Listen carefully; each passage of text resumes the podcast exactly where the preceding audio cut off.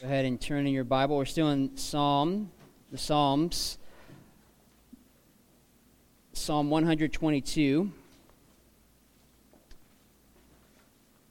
Oh, man. It's going to give me trouble today. So, just a couple of things. Um, one is um, I'd never get concerned. I haven't got, well, we've only gone through a pandemic once.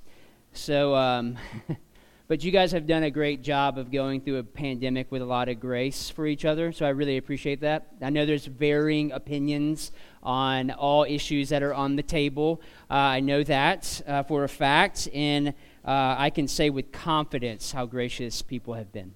So I really, I'm really, really thankful for that because I know uh, many uh, churches that are being just torn asunder uh, over that. And so I'm thankful for that. So just wanted to say that to you. Um, also, this will be my last Sunday to preach um, for the next five weeks. So uh, Hunter will, we're having a baby this week. So Lord willing, yeah, yeah, you say that. You can come and hang out at my house in a couple of days, right, Seth and Danielle? Um, and Kendricks. Who else has a baby?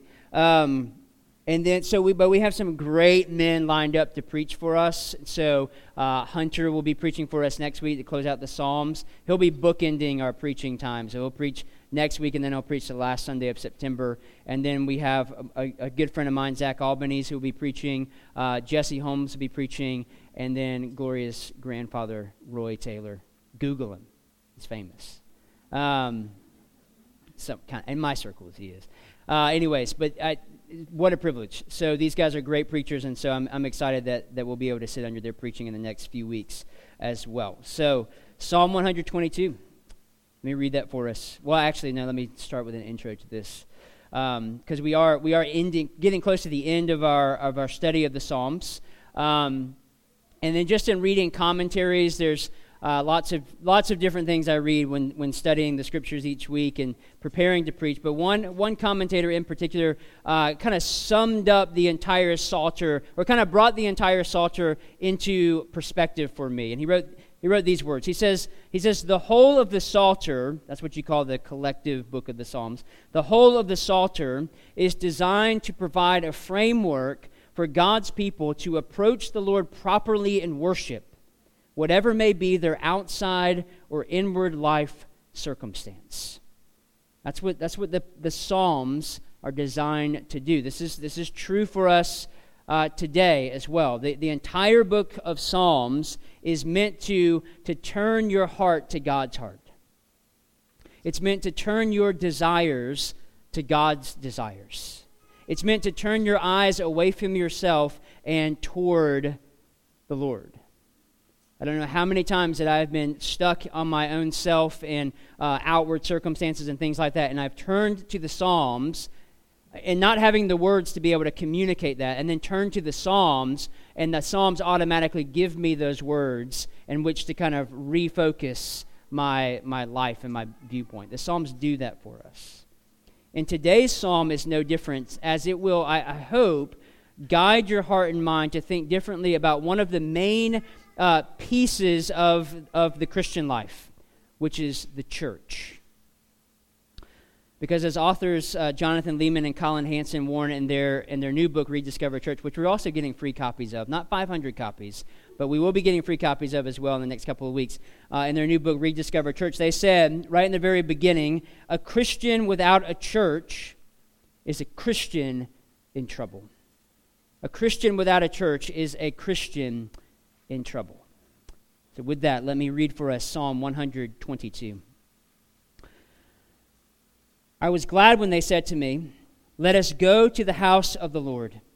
Our feet have been standing within the gates, O Jerusalem, Jerusalem built as a city that is bound firmly together, to which the tribes go up, the tribes of the Lord, as was decreed for Israel, to give thanks to the name of the Lord. Their thrones for judgment were set, the thrones of the house of David. Pray for the peace of Jerusalem.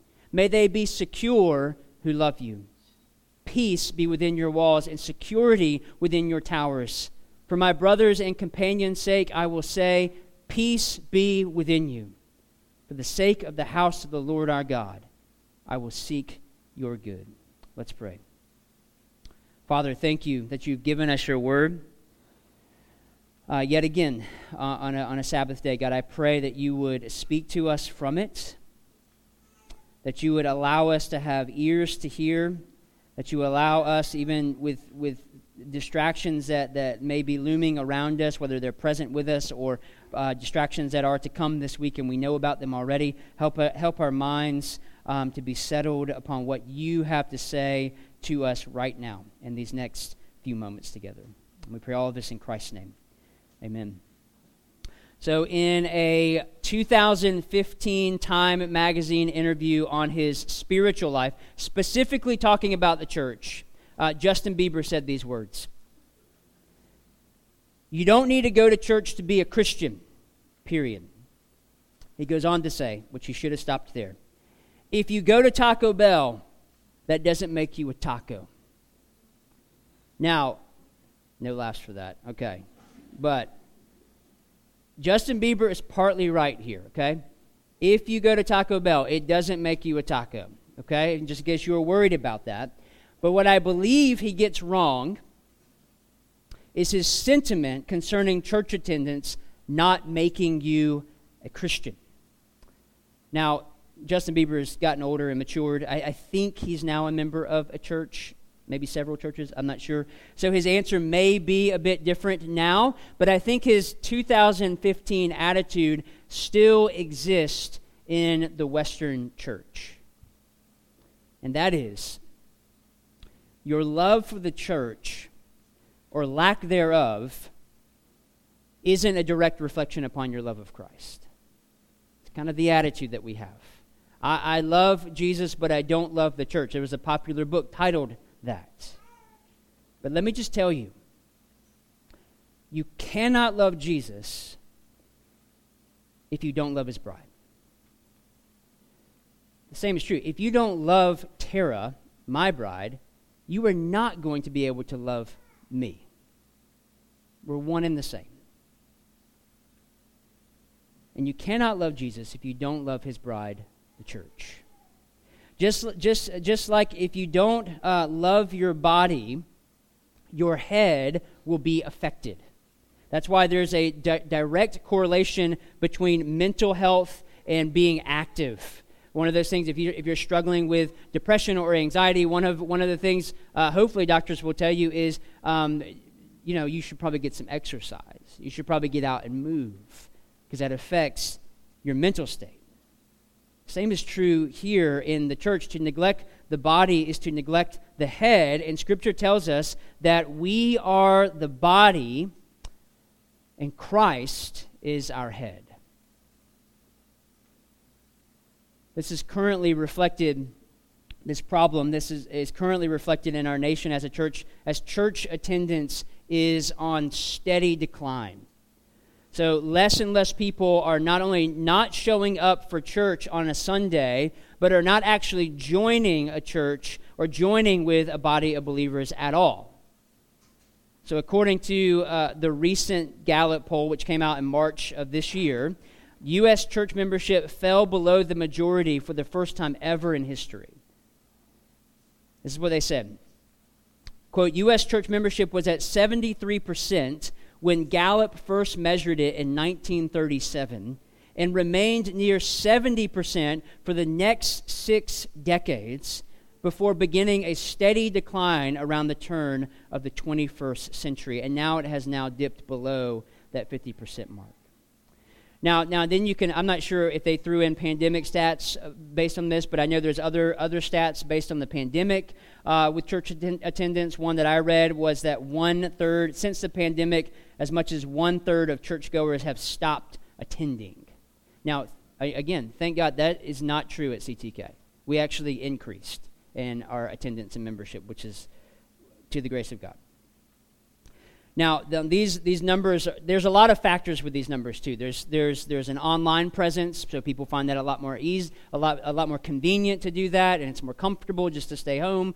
Um, and, and then some of it is just a general lack of religious affiliation. People just, they're just not affiliating anymore with any religion, much less Christianity.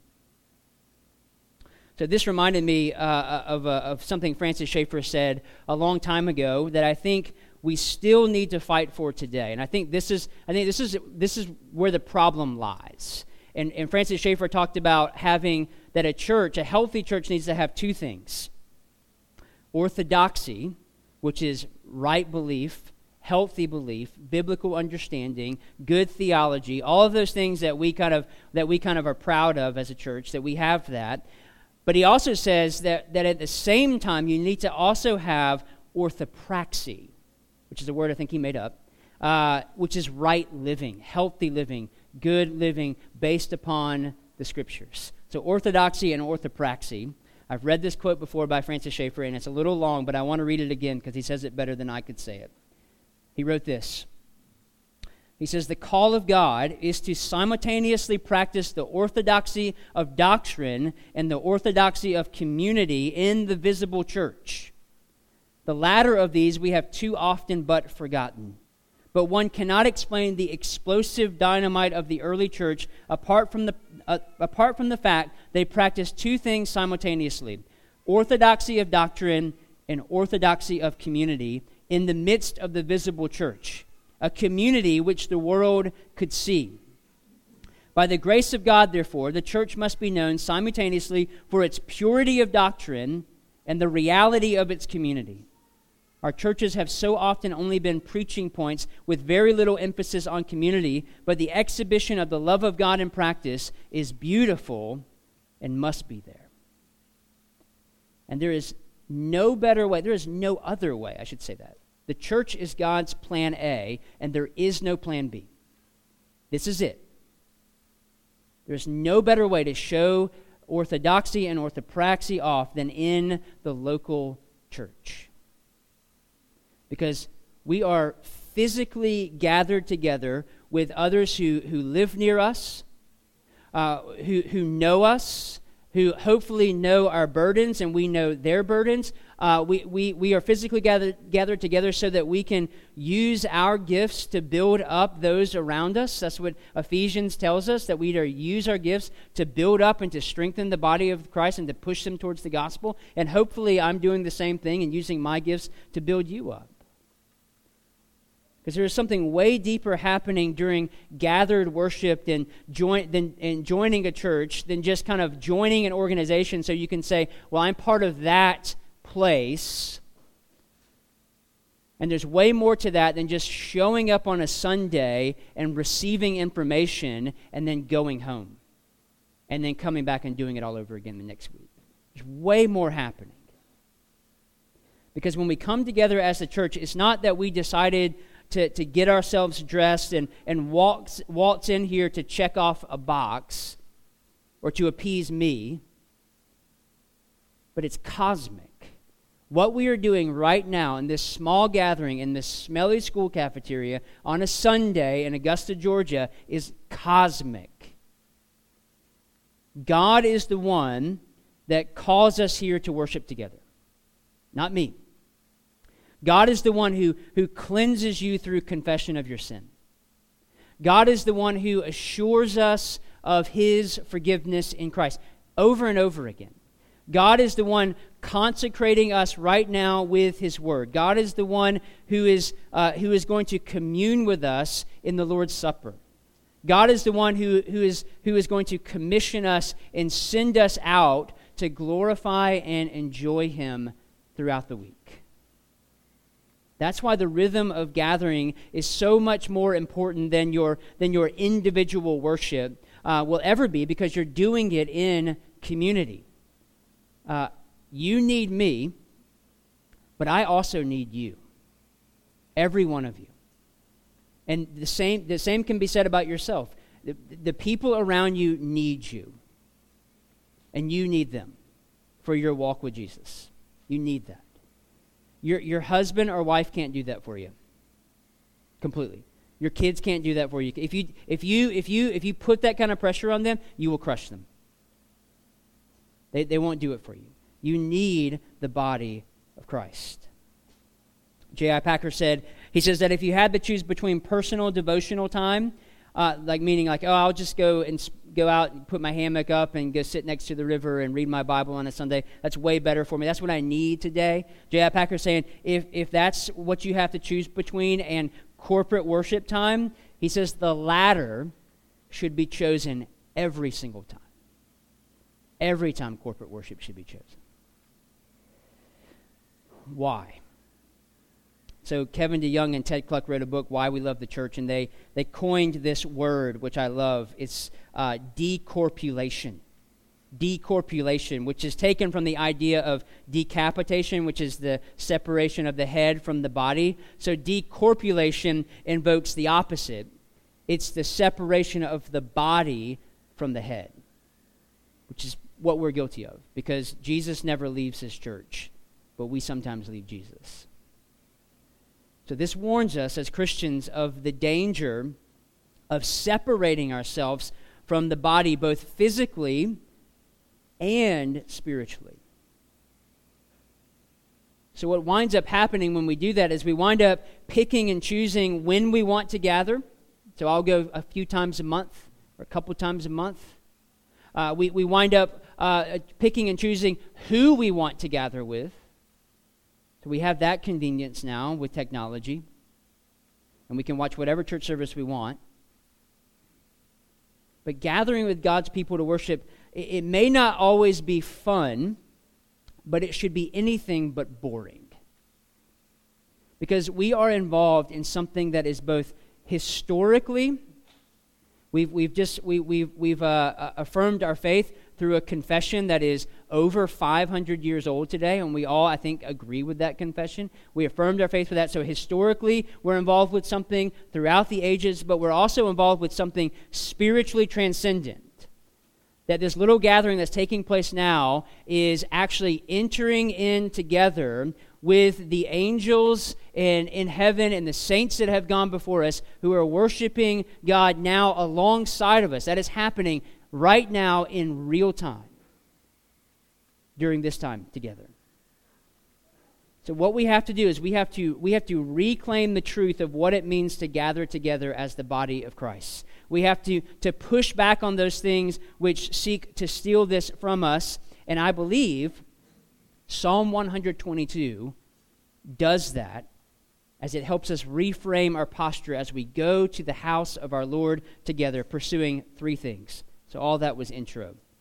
Three things joy, unity, and peace. Joy, unity, and peace. So, the first thing that we are to pursue is joy. Look at verses 1 and 2 again. David writes, I was glad when they said to me, Let us go to the house of the Lord. Our feet have been standing within your gates, O Jerusalem. So here we meet our author. He's not quite in the temple yet in worship. He's standing, he's standing in this great city and he's expressing his excitement, his joy of being asked to go along to the house of the Lord to worship. So a couple of observations from this. First is David's emotional response. His, his emotional response of joy. He's not stoic about this. He is joyful about this. So, so right off the bat, we are being introduced to an emotion. This it might say gladness in your translation, but it's also translated joy, to an emotion that we probably don't, as often as we would like, associate with going to worship. I would guess, because we have a lot of young families in the room, but I would guess uh, there's exhaustion from a long week at work or just the hard reality of life, anxiety about being around other people. I know that can be difficult. Annoyance at having your weekend interrupted because you're just like, man, I have to go, or Kevin's going to call me, or something like that. So I'm annoyed by that, so I'll, I'll just show up because of that. Frustration because you're having a hard time getting kids out the door. Maybe indifference because you had an argument with your spouse last night and it's still unresolved and you've come in here like that. And I'm not saying those are bad things to carry in here with you.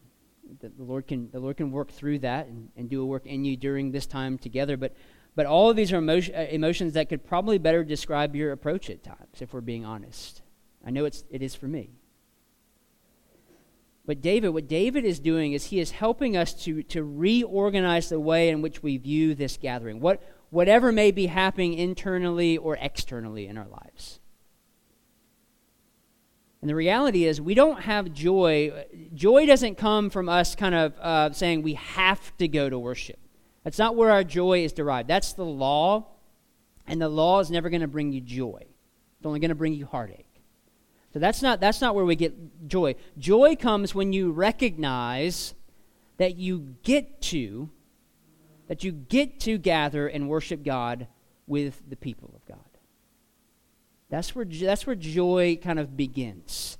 And, and how timely it is that uh, to, to look at our Af, Af, Afghan brothers and sisters who, who, are seeking, still seeking to worship together. Now, they have always been under persecution. It is 99.9% a Muslim country.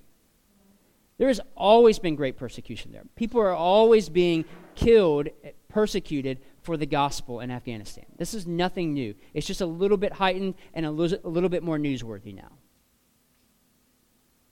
But even so, now that our eyes are open to that reality and we kind of know what's going on over there, and there's actually persecuted Christians in the world, even in the face of obvious and deadly persecution, they still long to gather. And from what I can tell, I don't have any boots on the ground there. I, ha- I haven't read any reports that I can can can necessarily um, um, trust yet. But I, but from what I can tell, they continue to gather, even if that means death.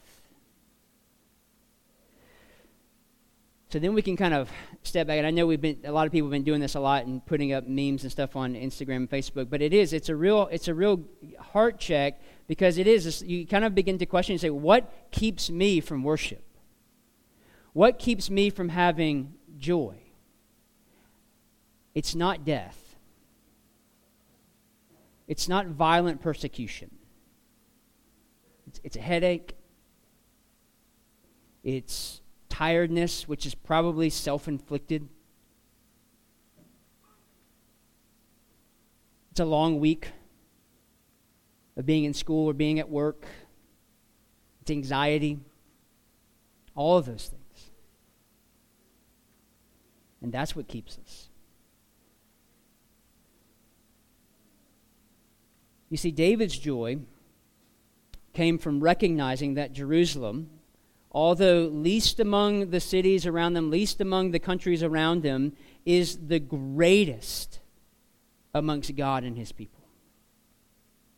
Not because of anything in them, but because it's a city where the good news of the gospel reigned and where its, inhabit- its inhabitants see how the truth and reality of the grace and mercy of God in Christ changes everything. Everything. And this is a picture of the church of Jesus Christ. And this is why it should bring us joy. This is why we should long to gather, whatever may be happening in our life. It's a reminder that we get reminded every single week of what God says about who you are from 1 Peter chapter 2 verse 9. God says to us, his people, You are a chosen race. I chose you. You are a chosen race. You are a royal priesthood. You are a holy nation. You are a people for his possession, so that you may proclaim the praises of the one who called you out of darkness into his marvelous light. That's what we do when we gather. Imperfect people joyfully gathering with other imp- imperfect people simply because we are called together by God. So we should be able to get to the point, uh, to, to a point at some level. It doesn't have to be perfect, and it won't be perfect, but at some level to get to a point on Saturday night or Sunday morning or in the car ride over here or, or even while you sit and wait for the service to begin to say, as David does in verse 1, I was glad, not annoyed. I was glad when they said to me, Let us go to the house of the Lord. Second observation from David's words is a question Who is they? Who is they? David says, They were the ones who called me and said, said Let us go to the house of the Lord. So there's, there's a, a, a plurality here. So who says to David, Let us go to the house of the Lord? This is really important because, for one, uh, this Psalm 122 falls within this grouping of Psalms known as the Psalms of Ascent. So the Psalms of Ascent were written specifically for God's people as they went up to worship. So they would sing these songs together, these psalms together, or songs together. So they were written for that. They were written for the community of God's people to use as they went up to worship their Lord. So this was this was the community of God's this is who the they is here. This, is the, this was the community of God's people gathered around our psalm writer David and encouraging him to come to worship. They were imploring him to come to the house of the Lord. Can almost picture it, physically picture it. People standing around each other and saying, Come to the house of the Lord. Let us go up to worship together. So this tells us this was not an individual on a pilgrimage by himself, but a community coming together corporately to engage in a singular act of worshiping God together. They were calling each other to come and worship. We all need this sort of stirring up, me included. So, a simple way, just a couple of simple ways to apply this would be to encourage, well, just one big way, is to encourage each other to gather for worship. If nothing else is, is you know, you're not, you know, COVID positive or anything like that, obviously, but if everything is going well for the most part, to encourage each other to gather for worship. So, so may, this might look like maybe it's a text the night before on a Saturday night to text to that discouraged friend that you know is going through something difficult. And you know it's hard for them to be around other people. And you text them and say, Let us go up and worship the Lord together. Or maybe it's when you get here, because we have a lot of babies kind of making noises, which is totally fine. Totally fine. But maybe it's, it's when you get here and you, maybe you don't have kids, or maybe your kids are, are more well behaved in that other family, and you can sit next to that young family and help them with their children instead of getting as far away from them as possible so that you won't be distracted. Maybe that's something you can do. There's just a couple of practical examples. And, and that's, that's, that's how we joyfully gather together. That's how, that's how we help others joyfully gather together. So, so we are kind of in, in kind of passing, we were saying, let us go up to the house of the Lord and worship. I will walk out in the hallway with your baby so that you can be in there with your wife. I, will text you the night before and just say, you, you need to come. You need to be with the body of Christ. And I'll, and I'll come and pick you up and we'll drive. We'll get coffee together and we'll drive there together. So that's the first. Um, the second aspect of the church David points us to is unity. Look at verses 3, 3 and 4. David says, Jerusalem, built as a city that is bound firmly together, to which the tribes go up, the tribes of the Lord, as was decreed for Israel, to give thanks to the name of the Lord. Now, David is describing the city of Jerusalem here for us. He's describing it as a, a well built, well organized, and well ordered city. And the reason he's doing this is he is using Jerusalem as an illustration to show how Jerusalem had a role in the unifying of the entire nation. Little old Jerusalem. So, Jerusalem, because God was worshiped there, was the center of the world for the Jews, and its unity, and later we'll see that its peace, its, its unity determines what happens to its neighbors. So essentially, if Jerusalem is in disarray, if the place where God is worshiped is in disarray or not unified, that is going to directly affect the nations around them. And it's in Jerusalem that people from every tribe could go up and worship in the same place and know that he or she belonged to one united people. And so, what, what Jerusalem was to the ancient Jews, the church is to the believers in Christ. So, this applies to us. John Calvin said this He says, The church can only remain in a state of safety when solidarity prevails in her. And when being joined together by faith and charity, she cultivates a holy unity. So I find Calvin's words to be quite true as the church is called together to see itself as God sees it. And because of this, I, am drawn to unity because I care more for you than I do myself. Because I would argue that one of the most destabilizing tools that we yield as human beings, and what I believe continues to plague the American church, is selfishness. If you don't believe me, try this experiment sometime today. Ask yourself when someone reaches out to me, or has plans that involve me, or may be in need for my church family, how often do my thoughts begin with myself? How is this going to affect my time? And this, this is all, I'm not, this is not a shot at anybody else. This is all the stuff that is in my heart. These are the questions that I, that I come up with for me personally. How is this going to affect my time? How is this going to affect my bank account? How is this, how is this going to affect my schedule? How is this going to affect my family? And on and on and on and on.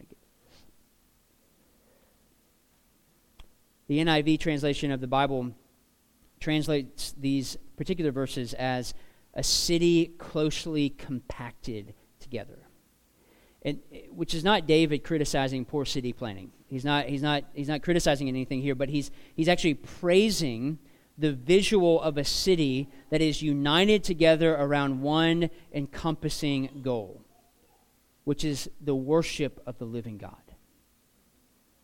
That's what unites them. Not their own individual ways in which to worship or not their own selfishness. That's never going to, to unite anybody, but the worship of the living God. So David wants us to see this because this is what God wants to bring to reality in this local church.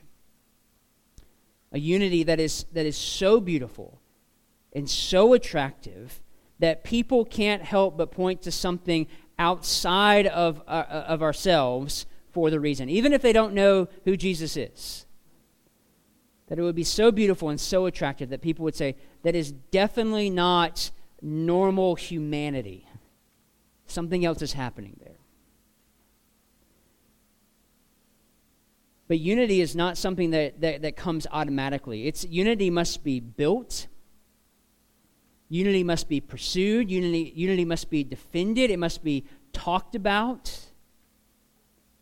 So think about the things that, that try to pull the church apart recently. And, and I said this earlier, not necessarily at CTK, but we are still still tempted in every way. So we, we have to be careful of that. But, um, but mask versus no mask, and vaccinations versus no vaccinations. And then when it's a political year, man, political parties, the way we parent, all of these, all of these, what we would say are not, not unimportant things, but, but when we, we start to draw the lines in that way, they become really silly, really unimportant not things that we should break unity over with our brothers and sisters. I can tell you that much. Only the gospel, only the gospel can create a culture of unity of so many different people in so many different cultures where differences are crazy. If you've just been in another culture as an American, you go into these other cultures, you know the differences in cultures are crazy. And the gospel, the Bible says, is what unites every tribe, every nation, every culture. Only the gospel can do that. And this is what is being communicated in verse 4. Jerusalem is where the tribes, plural, the tribes go up together to give thanks to the Lord. So, so, so the earthly city, the church, represents in a small, incomplete way the heavenly city known as the New Jerusalem. In John's heavenly vision, recorded for us in the New Testament, he makes this observation of the reality of heaven in Revelation chapter 7, verses 9 through 10. John writes, After this I looked, and behold, a great multitude that no one could number from every, tri- every nation from all tribes and peoples and languages, standing before the throne and before the Lamb, clothed in white robes, with palm branches in their hands, and crying out with a loud voice, Salvation belongs to our God who sits on the throne and to the Lamb. Only the gospel can do that. Only the gospel can unite different tribes, different nations, different languages, different people it is, we are not only speaking English in heaven. There is not only going to be uh, Americans in heaven or white people in heaven or anything of that nature. The Bible says John saw it. This is a true story. This wasn't his imagination, this was a heavenly vision. Every tribe, every tongue, every nation, every people group is there. Period. And they're all saying the same thing. All saying the same thing. Salvation belongs to our God, who sits on the throne and to the Lamb. And because this is a heavenly reality, unity amongst God's people in this way has to be an earthly reality as well. Remember, Acts, Acts chapter 2, verses 42 through 47, I think is the greatest earthly example for us of what this heavenly unity looks like within the local church. And this is, this is not something that's beyond us. This is something that we should be pursuing with the help of the Holy Spirit. So, Acts 2 42 through 47. They devoted themselves to the apostles' teaching and to fellowship, to the breaking of bread and to prayer. Everyone was filled with awe at the many wonders and signs performed by the apostles. All the believers were together and had everything in common. They sold property and possessions to give to anyone who had need. Every day they continued to meet together in the temple courts. They broke bread in their homes and ate together with glad and sincere hearts, praising God and enjoying the favor of all the people. And the Lord added to their number daily those who were being saved.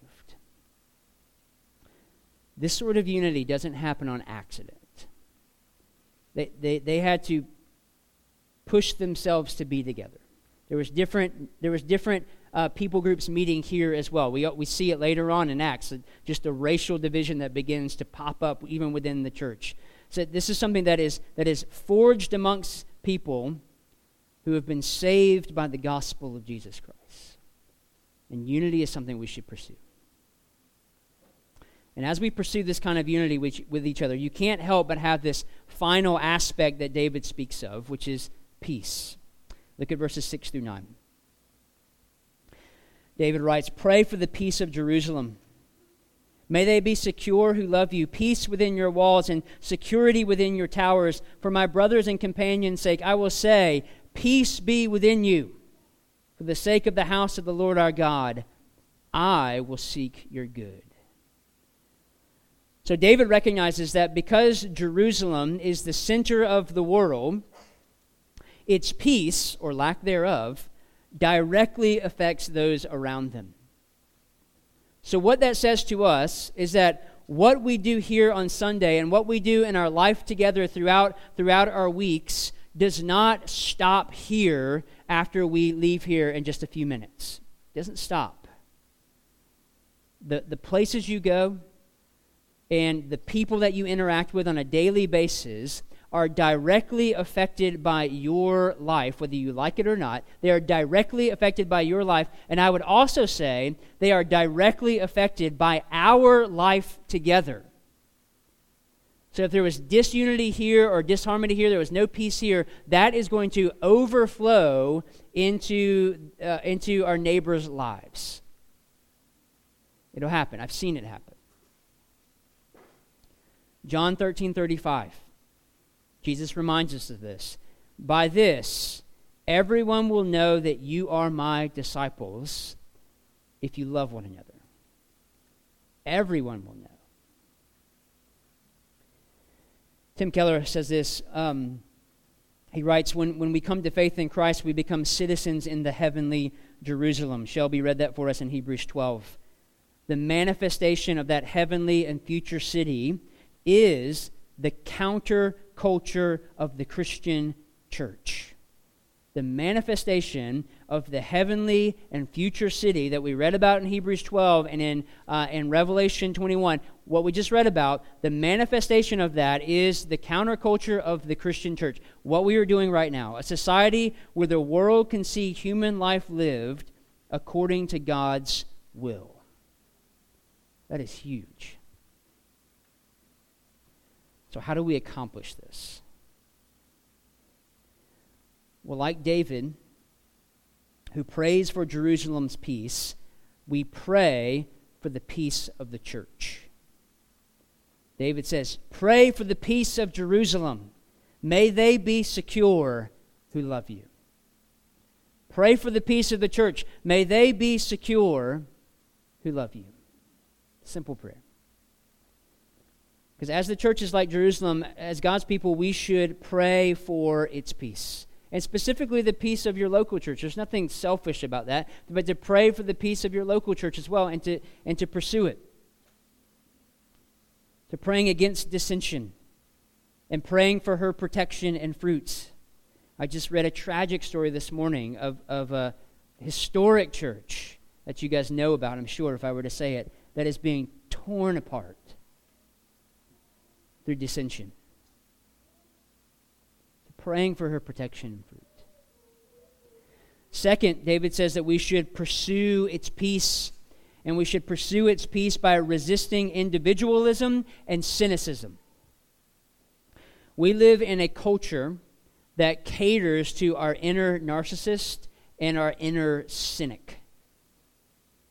The sheer fact that, that the word selfie continues to be used in our culture, and now this word influencer is being used in our culture more and more, should tell us this. That should be our trigger or our red flag to this. But it also runs very deeply in our churches.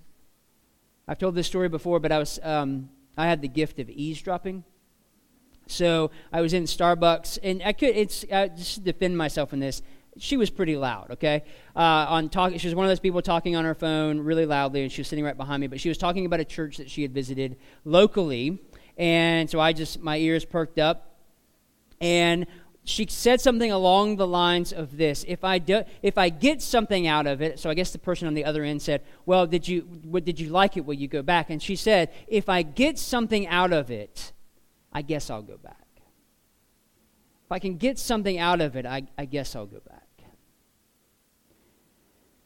Now, essentially, what this sentiment is, is, is if this does not directly benefit me and my life, I, I won't do it, or I will make a fuss about it or try to manipulate things to make them work for me. This is individualism at its finest, and we must resist it at all cost to maintain the peace of the church. We also have to resist cynicism, as it's very easy to allow ourselves to begin to, to feel cynical or to feel bitter through a bad experience with, a, with another church or, or, or when we've been hurt by people that we have covenanted with. And let me just say, that will happen. And I tell people that when we have member interviews. I, I will offend you. You, you will get upset with me. Um, and I'll get upset with you. Uh, you'll get upset with other people in, in this body. You'll get annoyed by them. Those things will happen, but that does not mean that we break, we break fellowship over that. That means we have to work even harder to pursue that peace with those brothers and sisters that might do that to us every once in a while. Because if we allow that to take root, we will lose peace just like that. So, a way to fight against this just one application here, is to be quick to confess your own sin. Because whatever conflict that you may be having with somebody else, you're, you're a broken individual too. You, you have sin that you have probably brought to the table as well. So be quick to confess, but also be quick to forgive. no matter how badly you have been hurt, be quick to forgive, just as God in Christ has forgiven you. Forgive others. I don't know if you looked at the reflection quote by Brennan Manning right there in the front of your worship guide. We put reflection quotes in there every week, but um, but I this was an interview that he did with Christianity Today some years back, but it, I think it, it, it sums up what the psalmist is trying to get across. And I'm going to read the uh, more of the quote than I have there, but he says this. Brennan Manning was was a, a a priest, recovering alcohol. He's a really broken man that has just had just understood grace, the grace of God in his own life, and um, wrote uh, lots of books. But he, um, but he says this. He says, "I believe that the real difference in the American church is not between conservatives and liberals, fundamentalists and charismatics, nor between Republicans and Democrats. The real difference is between the aware and the unaware." And then the, the quote goes on. Uh, when somebody is aware of that love, the same love that the Father has for Jesus, that person is just spontaneously grateful. Cries of thankfulness be- become the dominant characteristic of the interior life, and the byproduct of gratitude is joy. We're not joyful and then become grateful. We're grateful, and that makes us joyful. So when we are aware that the Father loves us the same way He loves Jesus, then, and He does, He loves you the same way that He loves His only Son. The Father loves you that way. When we are aware of this, then and only then will we be joyful. Then, then we will be able to say with David, with no reservations, I was glad when they said to me, Let us go to the house of the Lord. Those who are aware that their greatest hope is in what Christ has done for them and on the cross and nothing else, and recognizing that fact that this truth and reality is what gives us the privilege of being the church. Amen. Let's pray.